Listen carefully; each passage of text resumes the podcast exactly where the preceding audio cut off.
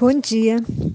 Como mencionamos ontem, hoje nós vamos abordar o primeiro andar do Prédio da Felicidade de Jerônimo Mendonça, ou seja, a fraternidade, que é o sentimento que une as criaturas pelos laços da afinidade, da simpatia, ajuda, amizade. É a lei da assistência mútua, onde há cooperação sincera e legítima, onde há solidariedade ou seja, aquela preocupação com o outro, com o seu bem-estar. Então, ser fraterno é ser irmão, é ser amigo. E fraternidade é a mais simples e fácil virtude a ser conquistada. É por isso que Jerônimo a colocou no primeiro andar. Nós precisamos entender que uns precisam dos outros.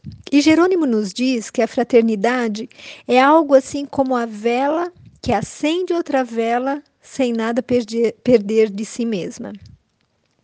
Ser fraterno é tipo ceder lugar no ônibus, ser educado no trânsito, nas filas dos bancos, ser gentil com os idosos, com os doentes, com as crianças, distribuir sorrisos, dizer bom dia, obrigada. Não é tão difícil assim, né, meus amigos? Principalmente se nós entendermos que na base da fraternidade está o amor e a amizade porque ser fraterno é tratar o outro como irmão, como amigo verdadeiro, fazer o outro aquilo que gostaríamos que ele fizesse conosco, como Jesus nos ensinou. E Aristóteles, um filósofo grego, ele nos diz que a amizade é uma alma com dois corpos. Olha que lindo! Isso tamanha identidade que há entre os amigos. Que a amizade é um sentimento único, onde nós colocamos em prática o nosso senso de doação ao outro, sem segundas intenções. Nós podemos exemplificar a amizade com a história intitulada Amor de Amigo, que está lá no site da FEPARAN. Conta-se que durante a Segunda Guerra Mundial, um orfanato de missionários numa aldeia vietnamita foi atingido por várias bombas. E os missionários e duas crianças morreram na hora, e muitas outras ficaram feridas inclusive uma menina de 8 anos. E através do rádio de uma aldeia vizinha, os habitantes buscaram socorro dos americanos. E um médico da Marinha e uma enfermeira chegaram, trazendo apenas uma maleta de primeiros socorros.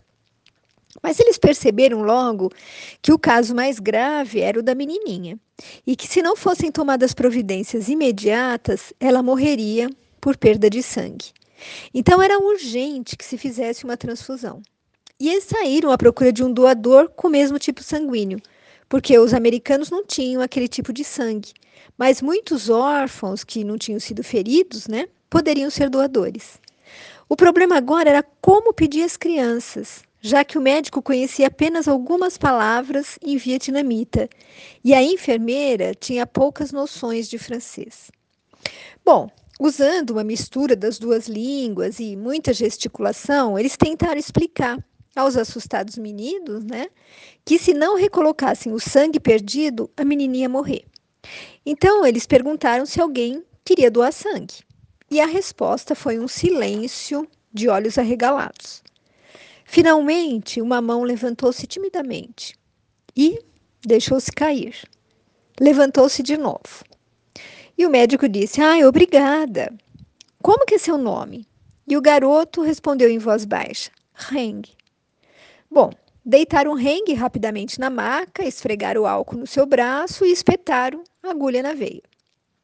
Durante esses procedimentos, o rengue ficou calado e imóvel. Mas, passado um momento, ele deixou escapar um soluço e cobriu depressa o rosto com a mão livre.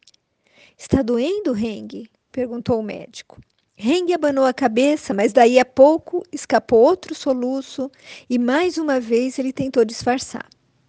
O médico tornou a perguntar se doía e ele abanou a cabeça outra vez, significando que não. Mas os soluços ocasionais acabaram virando um choro declarado, silencioso, os olhos apertados, o punho na boca para estancar os soluços. O médico e a enfermeira ficaram preocupados. Alguma coisa, obviamente, não estava bem, alguma coisa estava acontecendo. E nesse instante chegou uma enfermeira vietnamita que tinha sido enviada para ajudar. E vendo a aflição do menino, ela falou com ele, ouviu a resposta e tornou a falar com voz ter terna, acalmando. E aí Heng parou de chorar e olhou surpreso para a enfermeira vietnamita. Ela confirmou com a cabeça e uma expressão de alívio se estampou no rostinho do menino. Aí ela disse para os americanos: ele achou que estava morrendo. Entendeu que vocês pediram para ele dar todo o sangue dele para a menina poder viver. E o médico pergunta assim: Nossa, mas e por que, que ele concordou com isso? A enfermeira vietnamita repetiu a pergunta para o Heng e ele respondeu simplesmente: Ela é minha amiga. Vocês registraram qual foi a resposta dele? Ela é minha amiga. Bom, Jesus disse, né, que nós precisamos ter a inocência, a pureza de uma criança para poder entrar no reino dos céus, né?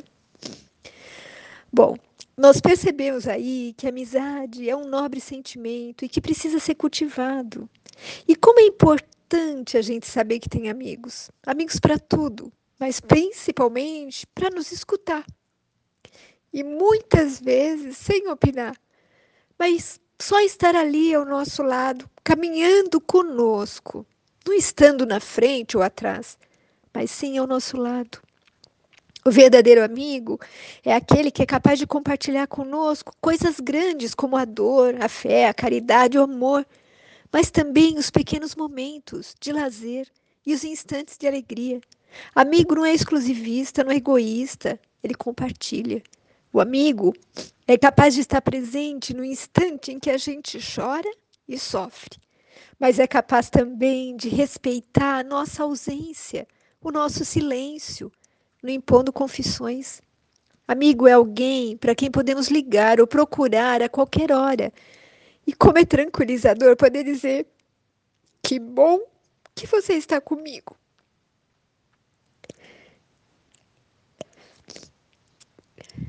É que eu me lembrei dos amigos e das amigas que já partiram e de quem eu sinto muitas saudades. Bom, um texto de autoria desconhecida nos diz que um pensador anônimo compara a amizade com as estrelas. E aqueles que não têm amigos, ele compara com os cometas, que vêm e vão, mas não permanecem, nem iluminam como as estrelas. Diz ele mais ou menos assim: há pessoas estrelas e há pessoas cometas. Os cometas passam, apenas são lembrados pelas datas em que passam e retornam. As estrelas, ah, essas permanecem. O Sol permanece. Passam-se anos, milhões de anos, e as estrelas permanecem. Os cometas, esses desaparecem. Há muita gente como os cometas, que passa pela vida da gente apenas por instantes. Gente que não prende ninguém e a ninguém se prende. Gente que apenas passa, sem iluminar, sem aquecer, sem marcar presença. Mas o importante é ser como as estrelas, permanecer, clarear, estar presente, ser luz, ser calor, ser vida. Ser amigo é ser estrela. A solidão de muitas pessoas é consequência de não poder contar com alguém. É resultado de uma vida de cometa.